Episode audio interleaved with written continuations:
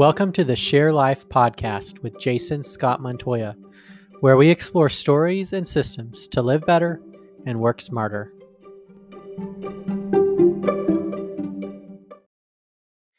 Welcome to an episode of the Share Life podcast. I'm Jason Scott Montoya, and today we have a Listen to Learn episode.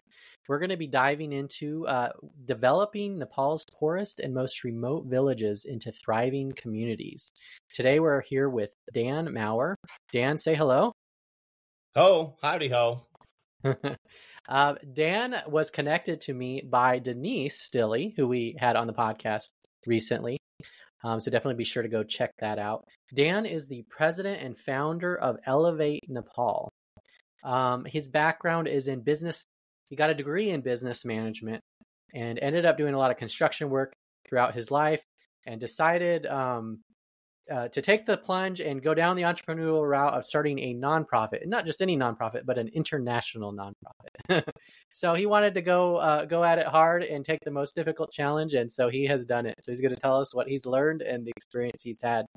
So Dan, tell us about uh, you know how did this all begin? I think uh, it was 2015. There was an earthquake in Nepal. Um, you had been involved at some point and decided to sort of shift gears. So tell us about that origin story. Yep, you you got it, Jason. So my first trip to Nepal was actually in 2011. Um, I went over there mostly out of curiosity um, with a couple buddies. We ended up hiking to Mount Everest Base Camp, which took us a month. And then we ended up volunteering on farms for another two months, which was um, a great um, immersion into the country. But I always wanted to do something with Nepal. I'm thinking of like a cultural immersion or ecotourism type of program, but could never really get it moving. And, you know, life kind of moves like this at yeah. times.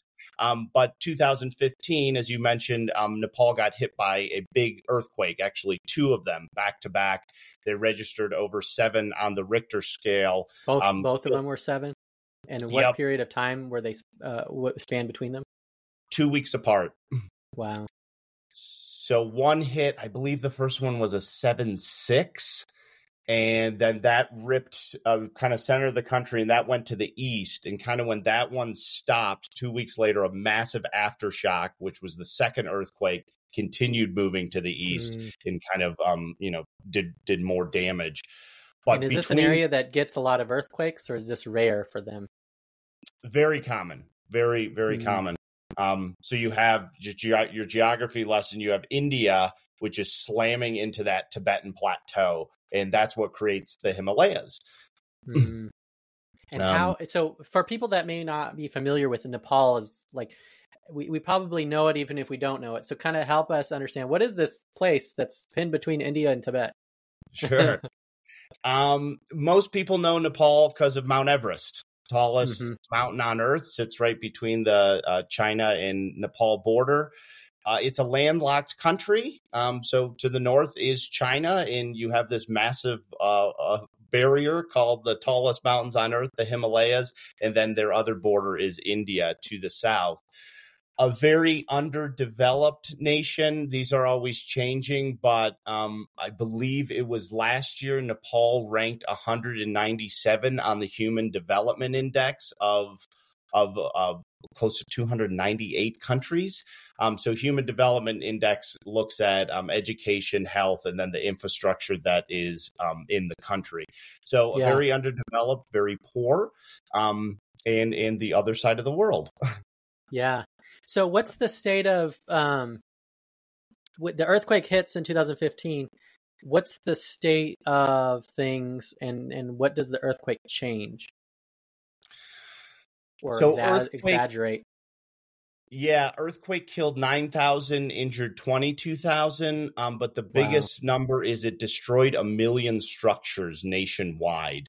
Um, wow. You know, very rudimentary building uh, techniques where most things are made out of, of stone and mud. So, with all of those structures collapsed, the biggest thing people really needed immediately following the quake was just shelter. Um, mm. So, we that was one of the main things we did. I got into Kathmandu a few weeks after the quake and reconnected with an old friend and he him and his team had been scouting areas and they were like people the main thing people need is tin. So we we ended up distributing I think it was like 5000 pieces of that corrugated metal um, just so they could build some structures to live in as temporary structures. Yeah. Um, thinking that. So were were you, you there when the earthquake happened? I was not. No, I was okay. here. I was here in the states. Okay, so you you went over there right after then. Yeah, short shortly after. This was even before we were a nonprofit. I did a a, a private fundraiser on CrowdRise, and yeah. I mean, back how naive I was. I showed up with I think seven thousand dollars in my pocket, like, "Whoa, I'm here to rebuild Nepal." but so, it got you uh started uh, at least, you know, right? Yeah, eh, that was that was the seed that really planted that shifted everything. Yeah. So, you know, back to what I started with a cultural immersion or ecotourism program. Once we did that and we were quite effective in, in getting some of the this aid out to people, I thought, well, that was good. You know, what else can we do? And then that yeah. is what really built Elevate Nepal. Mm, so you officially uh, formed the Elevate Nepal in 2017. So, what happens between this earthquake and uh, 2017? Are you simply doing what you're describing, or or were there more to it than that? Yeah, you know, um, getting registered as a nonprofit, figuring out the governance and, and kind of what needs to be done to do this, um, staying in touch with people in Nepal and establishing more contacts but it was very interesting what was happening in Nepal between you know the end of 15 and when I returned in early 17 so what is that about a year 18 months or something the rebuild efforts were absolutely stagnant um, mm-hmm. revisiting those villages that we gave tin to people to build a temporary structure two years later they were still living in those um, yeah. just because the aid distribution was so so slow coming from um, a variety of sources. Yeah. And now your your construction background, how did that help or hinder you um, in, in in terms of this new rebuilding? Great question. Um, knowing how to swing a hammer was helpful. Um, taking any sort of uh, thinking that we have in the West, you really have to go back to the basics just because they don't have the building material or the tools or um, just even the access to get to these areas. So, thinking something is simple like, oh, we can prefabricate all these pieces in Kathmandu, the city, and bring them out to the village. It's just nothing works like that. So you really kind of had to return to the basics. But a big thing I learned too is we have to listen to the local people. Um, you know, they've mm-hmm. been living in these areas for multiple generations. They know what works and what doesn't work.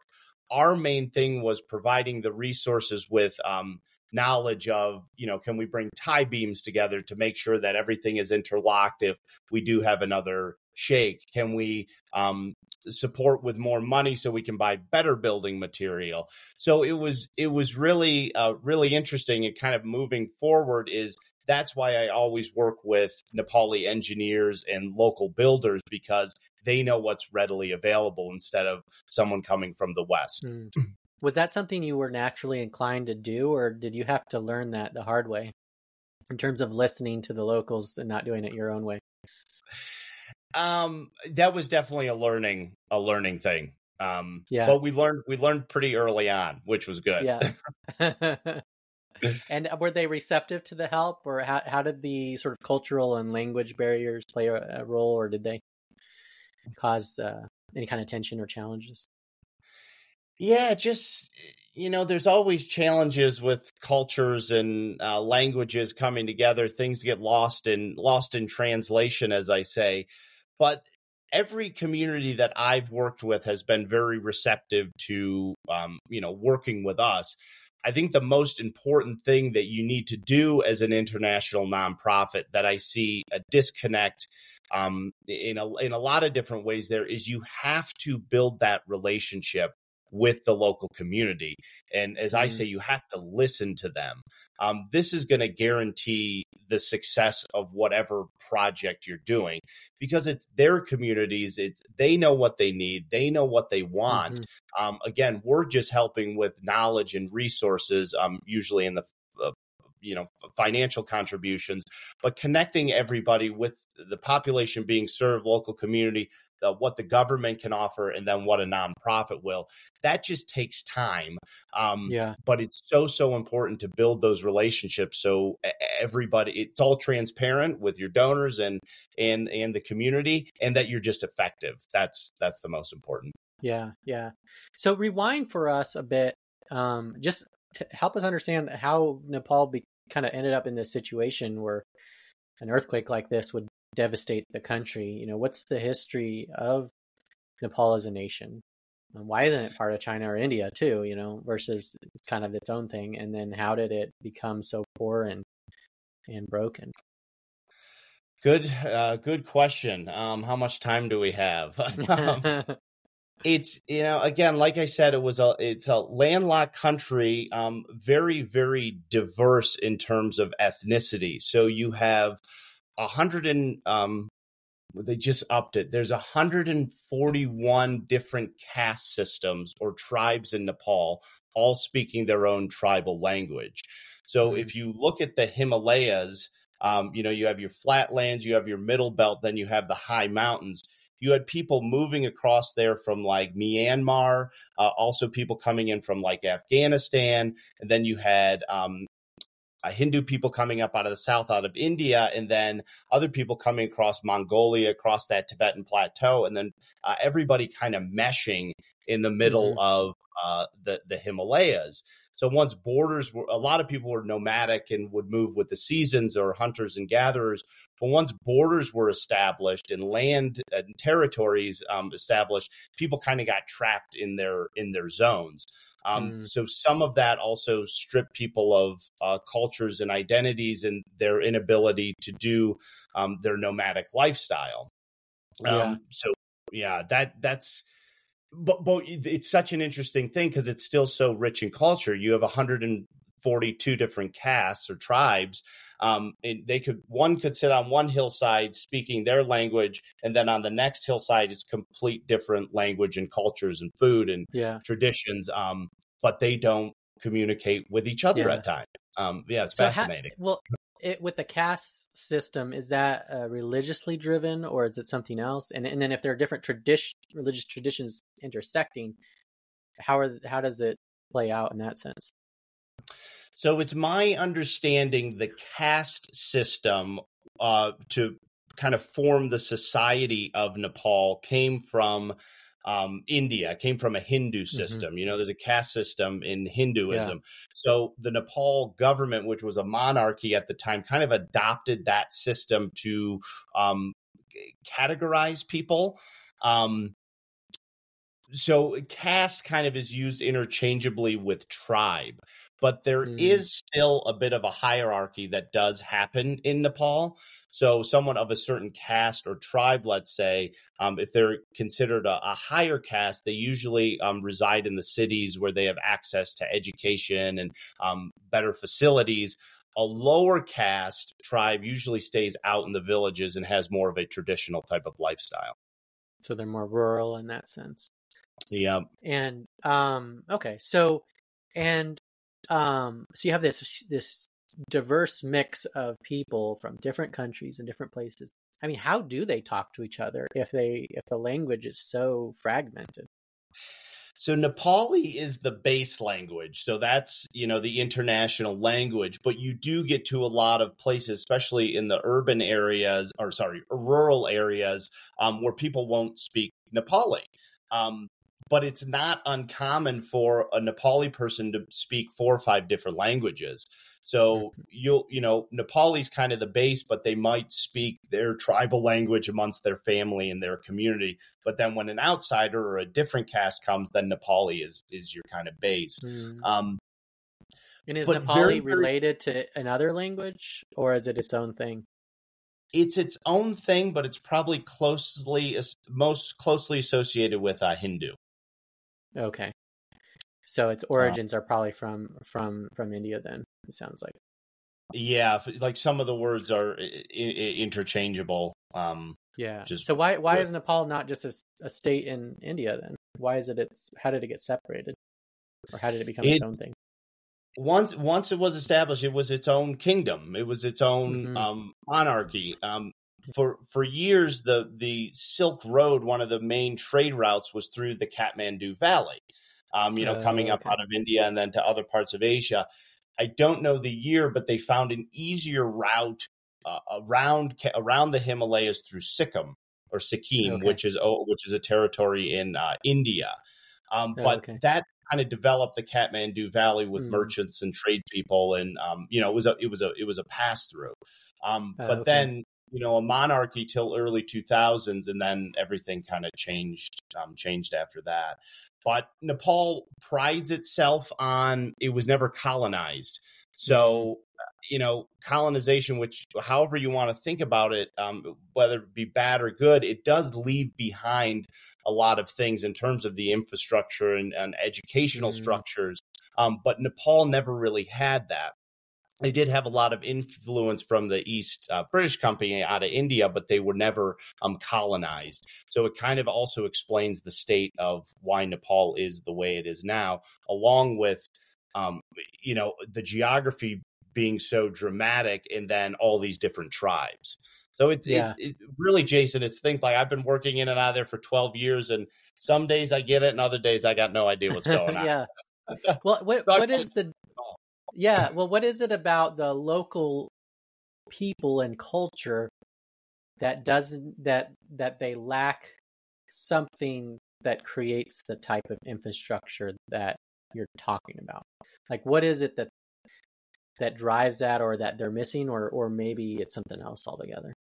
Do you have any thoughts on that? Yeah, um, lack of planning um mm-hmm. Uh, probably at the government level i have to be a little bit careful how i say this. Um uh, but just not having access to those resources and then the knowledge you know still very very isolated these communities. Um just for example most of the places we work in don't have the big six that i talk about. There's no road access there's no water there's no electricity there's no toilets there's no school and there's no health post so, um, you know, if you look at, say, we want to build a school, um, but some places there's no road access where you might be walking two to three days just to access um, that mm-hmm. village. So, how are you going to start to build things if, if you can't even get building material in there that needs to be flown in by a helicopter, which is kind of a new technology for Nepal, or all carried? So that just limits you in, in terms of the actual development of a place. And so that sounds like a, big part of the problem is that people live so far apart and they're in the mountain and it's it's it's fragmented in its geography as well as its as as well as the people being spread out. And there's just the difficulty of the geography it sounds like is a big part of that. Yeah, I remember after the quake, the UN, the director of the UN, he got on and he was talking about how difficult it's going to be to distribute aid in Nepal versus other places just based on that fact that you mentioned the geography. Um, again, villages that were completely flattened, um, you know, reduced to rubble, and you had a high death count. Um, but these are three days walk from any sort of uh, facilities. It's like how, and that's a dime a dozen. You know, it's like how do we get aid into these places? Yeah, and it sounds. I mean, I'd imagine when the earthquake happened, it was months and he maybe even years before some of those villages even got any help, right? It it's true. When I went back to visit those villages, as I said, you know, two years later, people still living in those structures. Um, 2018 is when things started to really kick off in terms of aid aid money being distributed for um, for the people, which was good. But you know, almost three years of of no efforts or, or no no plan. Um, yeah. it was that, it, that was tough. yeah, so you have um, you have the geography challenges, you have the lack of infrastructure and systems. What um, what about the is is any of it related to um uh,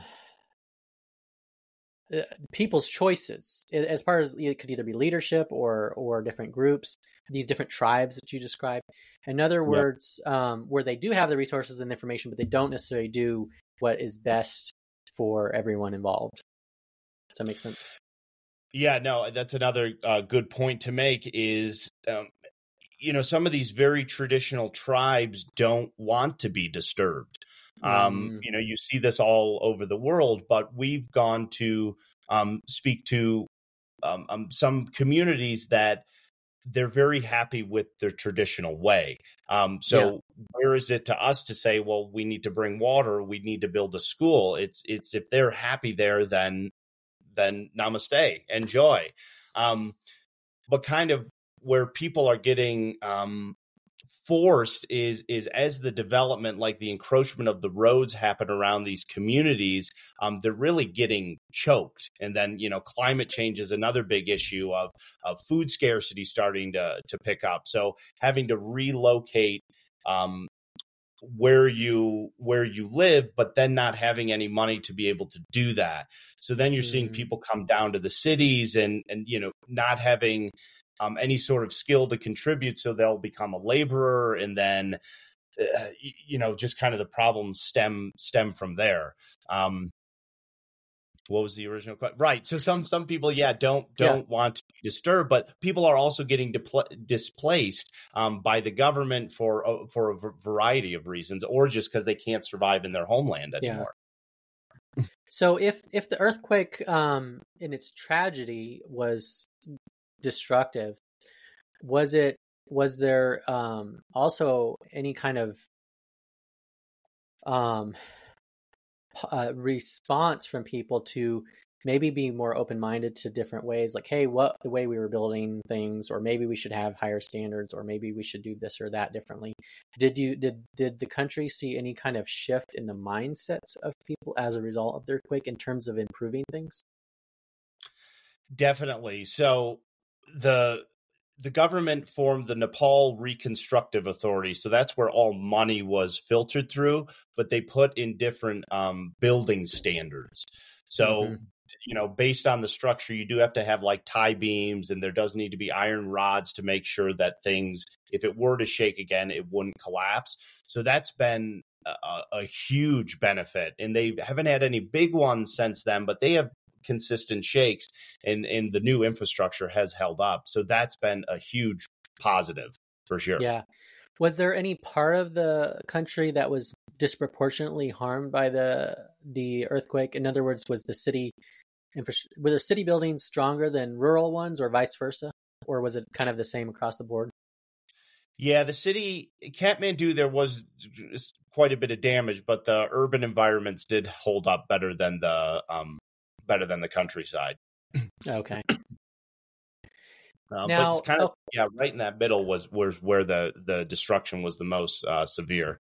Yeah. So here you have this monumental tragedy. You're going in uh, with seven thousand dollars to to to uh, fix the country. Um, you're in over your head. How do you how do you level up yourself and and establish this organization to do more than than you and your seven thousand dollars could? All right.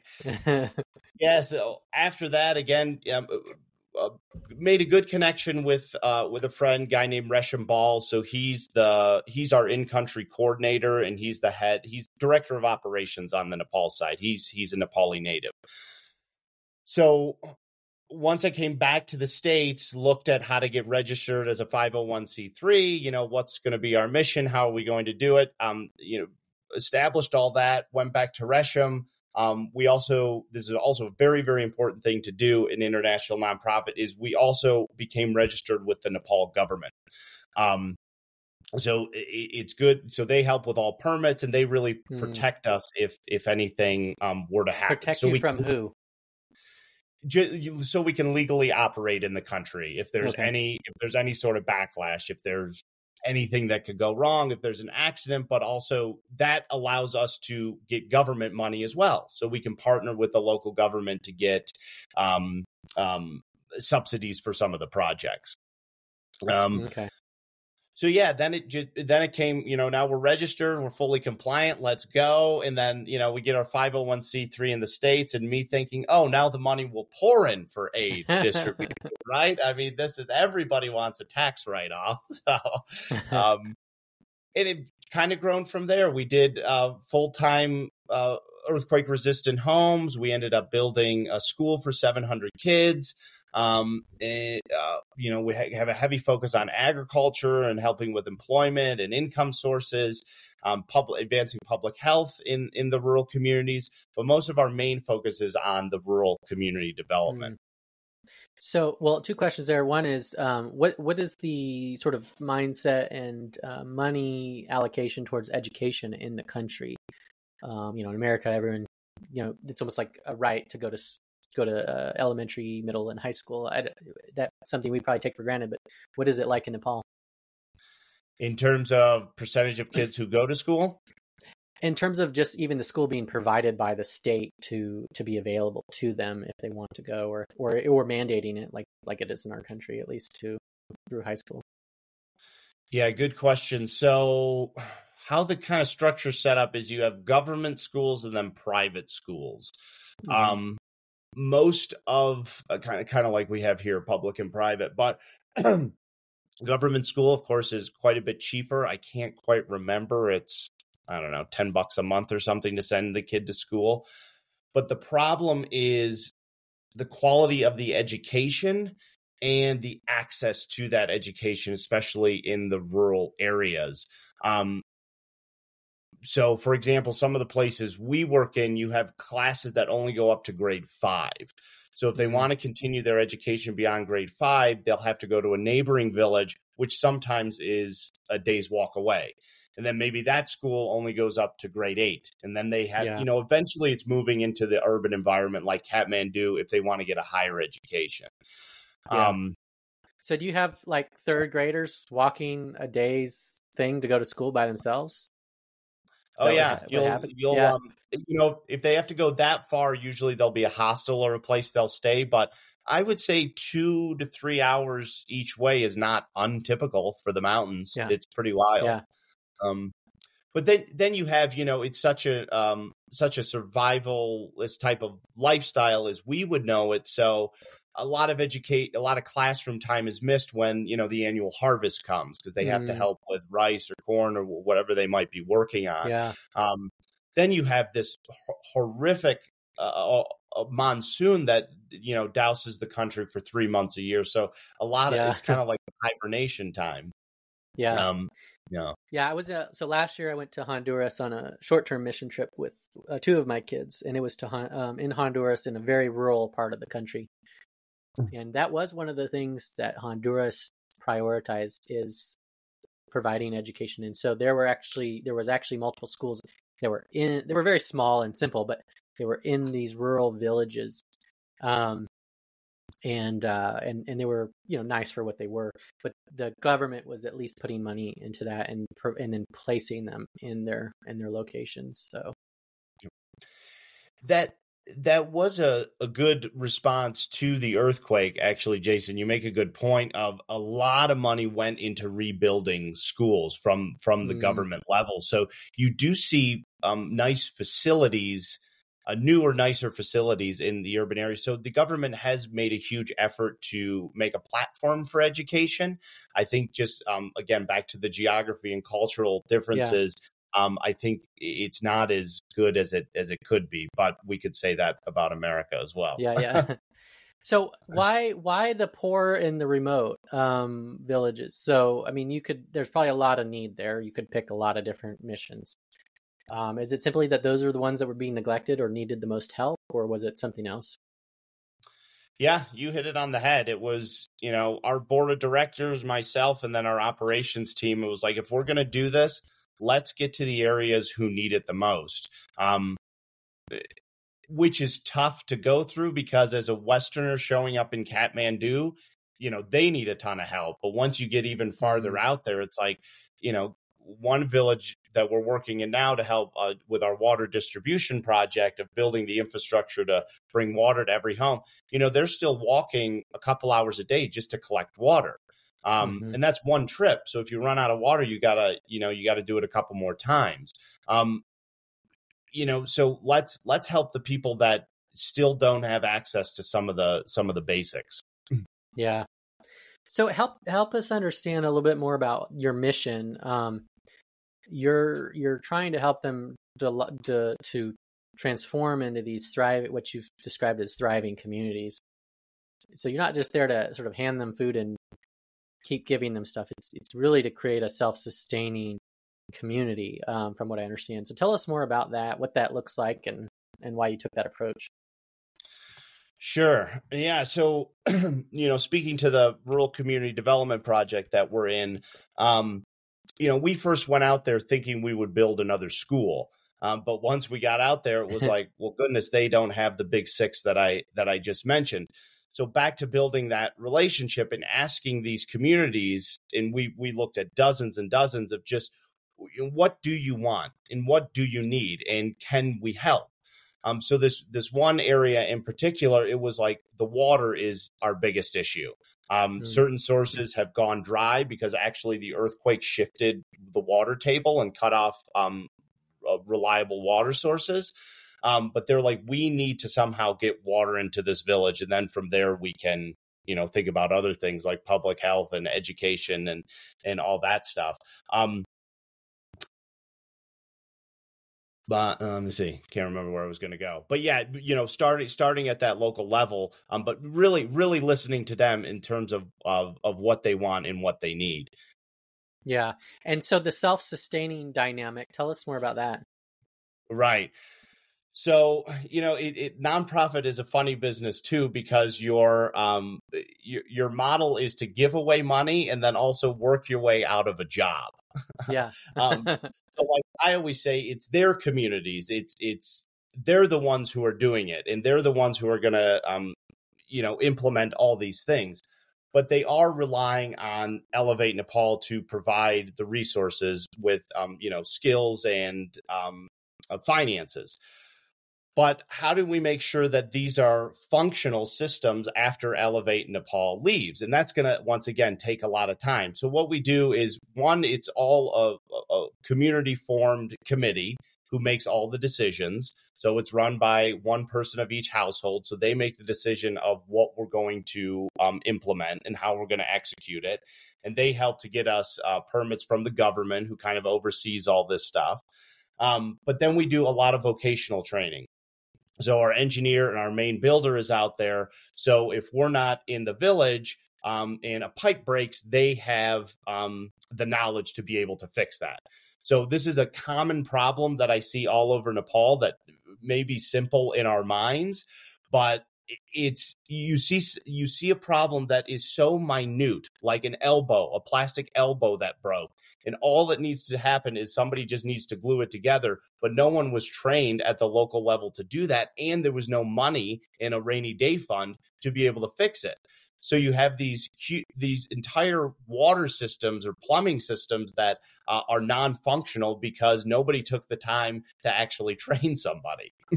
Yeah and it's such a small problem that at least for us, we think, oh, I could just fix that in a, few minutes or a few an hour, and right. um, and yet they they lack whatever they need to be able to to do that same thing. Um, and you right right, and you can't go to Home Depot and you can't call a plumber. You know, you're a day's walk from from the road, so it's almost like I describe it as somebody comes into your town in Atlanta and is going to install a solar panel, uh, a solar system on your house. Mm. Um, but they have no uh, they have no service maintenance program to help you. So once once your solar system breaks, what are you going to do? You might get up there and kind of wiggle some wires around, hoping it starts to function again.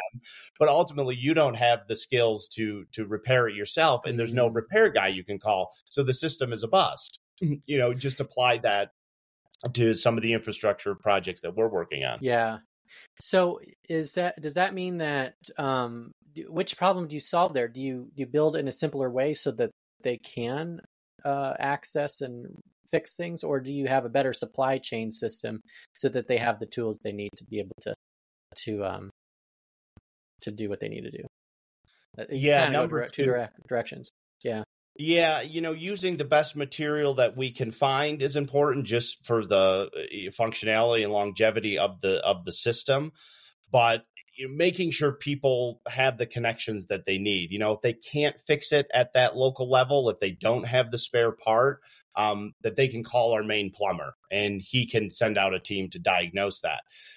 Um, but it all comes back to another big thing about the sustainable part of it. It all comes back to money, right? So even if they do need to buy, you know, buy material to fix something and they're so poor, it's how are they going to have the money to do it?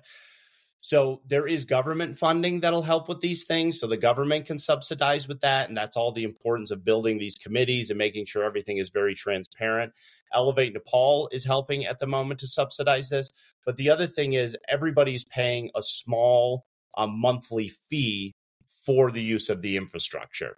Um, so it's so small, but it is going into a kitty that they will um, you know end up using in the future to repair these things. It's so small right now but it's like you got to start from somewhere and build on there. Yeah. Hopefully that if something goes wrong we're we're us or the government is not um dependent or they're not dependent on yeah. us. So that fund is designed to to to make them self-sustaining from a financial standpoint Yep, exactly. So you have you have the skills, you have the the finances, um, and then you just have the buy-in and empowerment at that local level. So then you know nobody's yeah. we're, we're not needed. So we've worked ourselves out of a job. Yeah.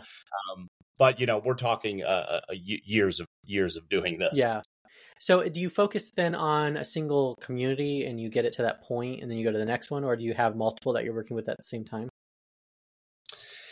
Kind of the the one that I'm speaking about now is you know we're year in in year two or three of this, so this is going to kind of become our model. This has been one that we've spearheaded ourselves, but other communities we work with they might they're a little bit more advanced. So every community it's a bit um, it's a bit different depending on where you are and that's just you know maybe they've already have this established they know what they need and and all things like that or they have the committee already already ready to go um, and then we can kind of help in different capacities. Yeah. So um what what are other aspects of your nonprofit that that you're doing or or working with that you haven't already described or explored? Let's or see we, um, or have we done it all? The, the other uh, two two other one of our initiatives. So our our our, our initiatives we do employment, uh, education, public health, and uh, infrastructure. So mm. I've kind of described that. The, I guess the other two things we do is um, another big problem in Nepal is out migration. So uh, um, you know, a ton of people going to the cities and abroad to seek education and employment. Um, so a third of Nepal's GDP comes from remittance another 10% come or 10 or 12% comes from tourism. So only f- almost 50% of the money in Nepal is generated by a foreign income source. So a big thing that we try to do is to curb this out migration, which will help preserve um, cultures and family structures, is um, is is to help using readily available resources to provide that income source. So, what is Nepal's most uh, valuable resource? Is its um, fertile soil. You know, Nepal doesn't manufacture anything um, like metals and, and, and, things that that we might know in the West, but its soil in the Middle Belt is very, very rich. Um, so one of the big things that we've done is working with an agriculture school to teach the next generation about sustainable organic agriculture, but also tying the economics into that. Um, mm. In another, so tying onto that is a, a big cash crop that we've been working with is coffee. So I've been working with the coffee farmers since my first trip in 2011. And then we import the green beans to America, and then 100% of the uh, profits are returned to support those communities. So generating an income source right there to kind of help curb this out migration, but not bringing in foreign materials, like not setting up a factory and, and kind of all these yeah. things, using stuff in house. So, what kind of um, opportunity? I mean, what resources does Nepal have? You know, in its own on its own in its own geography in terms of farming lands or even natural resources or or um, trades and so on, like the coffee. Um, in terms of, I assume they also did they just grow it or did they do steps of the process beyond the growing at all? Everything. So, you know, kind of from seed to export of the green bean, and then we import it here and roast it and and okay. sell it. But coffee is becoming a lot more popular in Kathmandu. So you're seeing coffee shops mm. pop up um, where they're selling a lot more of the product in country, which is great. You know, they're generating their own revenue source right there. Um, but in terms of the resources that Nepal has, it's again that the middle belt, the soil is so rich um, most of that coming from water. It's a very water abundant country. So but it's a little bit like the desert where you have feast or famine with with yeah. the with the rains. Um, so you're making diversions and having access to water um, through natural sources um, also also helps with the the agriculture side of it. Um, but, yeah. but land land and land and water are its two most valuable resources.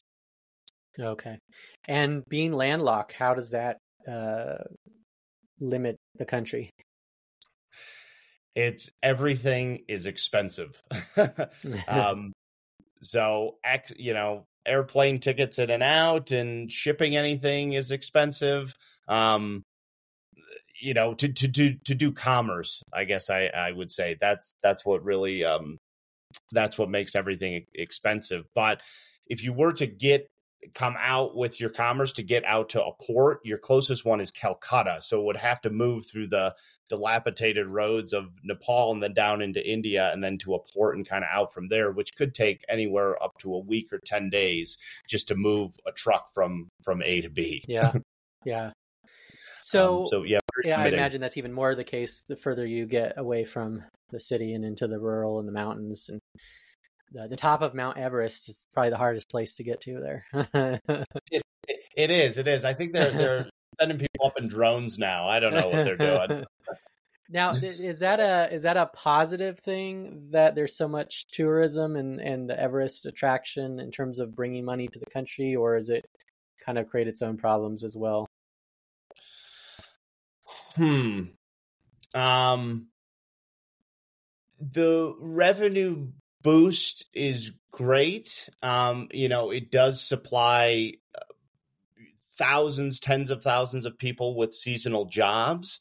Um, the impacts, though, are very clearly seen in terms of just the waste and waste generated human waste and plastics and kind of all these things. They've done a lot better. There's been a lot of more rules and regulations around um, in the tourism industry to help kind of clean that up.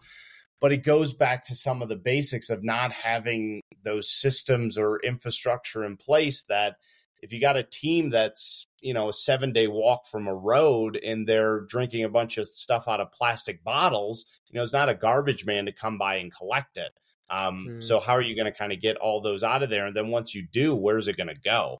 Um, you don't really have a sorting facility and all that. Um, I it's great for people to come to Nepal and help boost the boost the local economy. Um, I, I think I'll leave it there. yeah, yeah. So now, are there what you're doing? You're helping this country. You're um, you were born in Rochester, live in Flagstaff now, where I'm mm. from. Um, are there other organizations that are that are doing things as well? Are you uh, kind of one of many, or or are you one of the only ones doing this work? There are many. I don't know the number. At one point in time, I looked it up, but there are there are many nonprofits working in Nepal, from you know small grassroots stuff up to um, you know up to government level working working with embassies. Um, but of those who are doing that, very few are actually registered. Um, so the main point I would make on all of that is just making sure that everything is compliant and and you are registered with that government because things can just go a little bit um, funny or, or there could be misunderstandings if they're not. A lot of people are in there with great intentions and doing um, fantastic work, um, but everything needs to be very transparent and it's so important to be working with those local communities and the government. Um, so just just so everything is very clear. But yes, yeah. there are there are there are uh, quite a few other nonprofits working there. Yeah. So, what are some of the dynamics um, when it comes to just having an international nonprofit um, both in terms of you're here in America half the year and you're there half the year, and um, I'm the legal layers and fundraising. Tell tell us about that. Yeah, I think I wrote in a grant once, you know, we have a myriad of challenges. Um, you know, just the physical time it takes for me to get from here to there. Um, you know, to get to some of these projects might take me almost a week, you know, from where I sit right now here in Flagstaff. Um, but again, building building a strong team on the ground in Nepal, which again, I'm trying to work myself out of a job where I'm not needed, and we can you know uh, support a sustainable income for everybody there you know have a livelihood probably one of the you know biggest challenges working in um, international is dealing is understanding the rules and regulations of both sides of the globe um, so everything we have in the states we also have over in nepal um, because we're just two fully registered entities. We got a board of directors on the state side, board of directors on the Nepal side. Um, you know, lawyers, accountants on each side of the globe too. So your your funding needs to be doubled kind of for for for those sort of things. Um, so yeah, there's just and then cultures and uh, different things that uh, you know the East and the West mixing together. Um, it, it, it's a beautiful thing to share um, uh, cultures and languages across continents, but um, you know you, you have to be sensitive with with some of the things you're you're working on as well. yeah.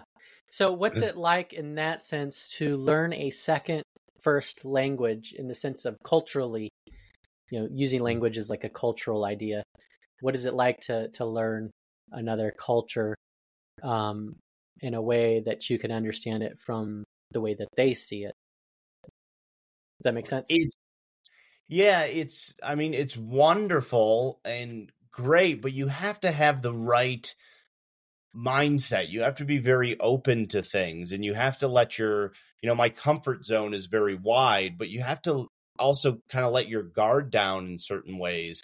Um, you know, your creature comforts have to disappear and you you have to adapt and do things the way um you know they do at the local level because you don't want to insult anybody or you don't want to um, you know do something wrong is even as simple as one story that I love of a name who I'll admit omit is um, he was in a meeting with a, a government official and they were trying to come to an agreement on a financial thing and he turned and he crossed his legs.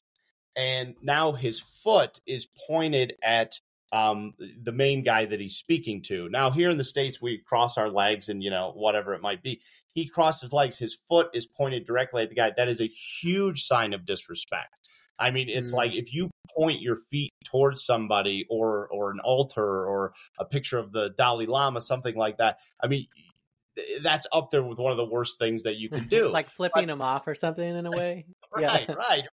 Yeah, just I mean, just about. so um you know, kind of learn. And if people are very nice most of the time, you know, yeah. they, they they explain it to you and and whatnot. But you have to. um You're never going to learn these things if you just don't take the time to to to be a part of it, to get amongst it. Yeah. You know.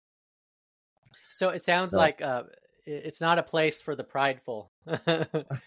Humility required right yeah it's but it's you know and that's an interesting thing i absolutely love nepal i mean it is it has stolen my heart there's there's a um a saying amongst expats there that you come for the mountains but you return for the people and mm. that is that is a hundred percent true but even someone working in in my um you know job role with another nonprofit or or with the government um, a lot of them still struggle to spend long um, stretches in Nepal because it it is very uncomfortable. Mm. Um, you know, just the roads there, you're getting thrown around in jeeps and, um, you know, trying to things don't happen at the rapid pace that we're used to in the West. And it can get uh, very uh, very frustrating. So, you know, even other nonprofits that we work closely with, if they're out of the States or the UK, you know, I hear a lot of them who are in my position who say, I can only do about a week or two a year. um, mm, and, you yeah. know, it's fair enough, but making sure they have a, a, a, structure in place to, to be able to do things when they're absent. But it, it, um, in Nepal, they, they all they always say "sapagarocha," which means everything is difficult. yeah, yeah, yeah. That's interesting because um, um, the the barriers like we've been talking about with geography or infrastructure, cultural or language, there's just a life is difficult barrier, and um, and so if you want to help people there, you have to descend into that difficulty. Yep, you have to you have to yeah, get into it and and um really embrace it and accept it. Um yeah. That's, you know, especially when you do work with um um just things that take so much time, you know, of like opening a bank account uh, I opened up a new bank account a couple years ago. It took like six weeks for me to do this. You know, now we yeah. in the states we can do it online, but it's just again systems that aren't fully functional or make sense. That uh, it, it's I mean, literally, it can drive drive a Westerner insane. But you have to just I mean embrace it and say, well, okay, I'll come back again tomorrow with this other piece of paperwork. Um, yeah. You know, conducting business there is is oh my goodness, it's it's hilarious. yeah. Now, now, why why do you ha- uh, come back to the states? Why not just be there all the time? Why come back to Flagstaff and and uh, operate there? What's what's the purpose of that? That'd be nice. Um, I'm my role is I'm I'm involved with every aspect of Elevate Nepal from the fundraising here in the states to the project implementation on the ground in Nepal. So um, I'm stretched like a rubber band a lot, um, but I absolutely love it. Coming back to the states, um, what a privilege I do have to be able to come back and um, have a wonderful place to live and see family and all that great stuff. Um, but you know, business duties on this side of with fundraising and um, admin and communications and uh, kind of all that stuff still requires a bit of my time. Yeah. So what uh, what are the lessons? You know, when you think about this, what nine year journey now, uh, or longer if you go back before the 2000 earthquake um, this decade long journey or more. What yep. what are some of the things that you've learned or that where you've really grown as a person and a leader? Patience. I uh but you know I I still every morning I pray for patience you know I want I, I I need more of it I think this is something we're all all looking for in our life um you know I get a lot Jason people say well you know you've helped so many people um but I always flip it to be what the country of Nepal, the people have have done for me. Um, and this was recognized by an older friend in Flagstaff a few years back. He goes, you know, think of where you've gone spiritually and uh, have, have grown as a human being over your time of working in Nepal. So yes, I'm very proud of all of our donors and everybody coming together to um, make have our mission impactful and help so many people in Nepal. But what they have done for me, I can't even. I, I don't even know the words to start with it. Um, it's been yeah. it's been a very uh, a beautiful and uh, rewarding uh, journey for myself. Yeah, it's a mutual thing. It's not um, it's not a one way relationship. It's it's and, and this idea with this the podcast is called Share Life, and that's derived from my personal mission statement, which is to share life. And part of the idea of that is it's to give and to receive. It's to learn and to teach. It's it's the mutual um, connection between the relationship that we have with each other. Yeah, it's yeah. It, and I, I, I love that, Jason, and, and to you know to do that in our own communities here in Atlanta or Flagstaff, um, um, but to be able to share that across cultures and continents is is is is really a, a fantastic thing. Yeah. Um, so when we do have volunteers or people come over to Nepal, I'm always welcoming. Just come and see it, and and and um, just talk to people and learn from them, and have them learn from you. It's it's just a great way to share and make us all uh, uh, better people. Yeah. So if someone, um, you know, there's a lot of nonprofits, there's a lot of international nonprofits, there are a lot of mm. countries that need help, there are a lot of people that need help. So how uh, obviously you're trying to serve a specific need and you need help to help those people. What's your message to those people that might be interested in volunteering giving um, or simply sharing sharing the message that you have it's you know eh, there's so many needs all over the world as as as you touched on and i commend anybody who is doing humanitarian work uh, in any capacity. You know my heart has fallen in nepal and i've dedicated my life to this work. Um, so I always invite anybody to join our mission, whether that be through volunteering or making a financial contribution or simply sharing our story through a social media platform or our email communications. Um, but kind of the thing that separates us, I believe, from other nonprofits, I'll, I'll speak specifically about Nepal, is we are very, very open and transparent about our um, about our mission and where your donor dollars will go. I believe there's a big disconnect in the um, nonprofit uh, philanthropy world anyway between your uh, your donor or your your philanthropist, the implementing party, which would be Elevate Nepal, and then the population served. The implementing party, which is the nonprofit, they're the ones who need to kind of bridge that gap between everybody. And we do the absolute best we can. I think we can do better in some ways, but that's where everybody feels connected. And we're doing all of this together. So, you know, when I invite people to be a part of our mission, it's we're doing this together. Whatever you want, come to Nepal. Whatever you need from us to show the journey of your donor dollars of the people that are impacted. Um, very happy to uh, share and um, and talk about those things. Yeah, so let's fast forward. It's a year from now, January 5th, 2025. What's the story you tell about 2024 in terms of your mission? I'll be retired and, you know, just uh just just laughing away. Um great very good question. Something I haven't thought of. Um uh, probably um this is going to be a big year for us. We're going to service our third um, village with water, electricity, um, and new toilets. And that was kind of our goal when we started three years ago. So by the time this whole thing is done, um, three huge villages um, will, three villages that are very spread out, will have all those services impacting over 600 people. Um, and so that'll be a great highlight for us. We're doing our medical camp again, which will service a couple thousand more people, um, and then turning our focus on that um, on that community. i have been mostly speaking about of can we get a school in there? Can we uh, improve uh, the? Uh, can we get a health post in there? You know, what is kind of our next development for that area? Um, so, in a year from now, looking back, uh, hopefully we've accomplished all that. Um, hopefully, we've also gained some new um, supporters, which of course we always need because you know when we first started to where we are now, our budgets have increased uh, significantly. Yeah, yeah. Cool. Anything else you want to share that you haven't had a chance to do so? Not not really. Um, I think just kind of my ending message really it's I'm I'm this has been the opportunity of my life to work with the people of Nepal. I, I don't I wake up every day and don't know what I have done to be so lucky.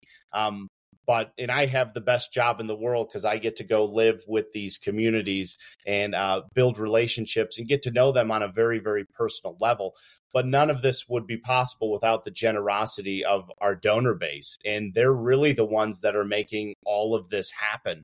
So, once again, you know, I invite anybody to be a part of our story and join us in unbelievably grateful um, for the continued support of our uh, very loyal uh, donor base.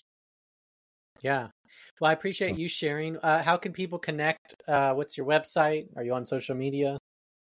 Yep, elevatenepal.org. Um, but Google Elevate Nepal, you'll find us. Um, and then social media, just put it into any of the search browsers is is Elevate Nepal, and there's uh, and I also welcome anybody to contact me directly. There's there's my email on the website, and reach out at any time for anything. As you can see, I uh, like Nepal and I like to talk about it. that sounds great. Well, thank you so much, Dan. I appreciate you sharing uh, with us today and helping us to learn about Nepal and its uh, the country and the people you're serving and, and the things you're doing to help them thrive.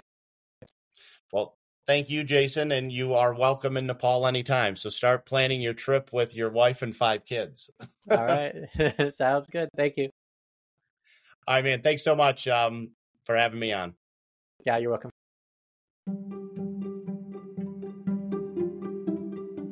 Thank you for listening to this episode of Share Life.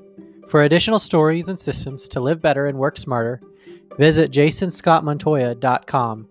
That's jasonscottmontoya.com. We look forward to having you listen in on the next episode of Share Life.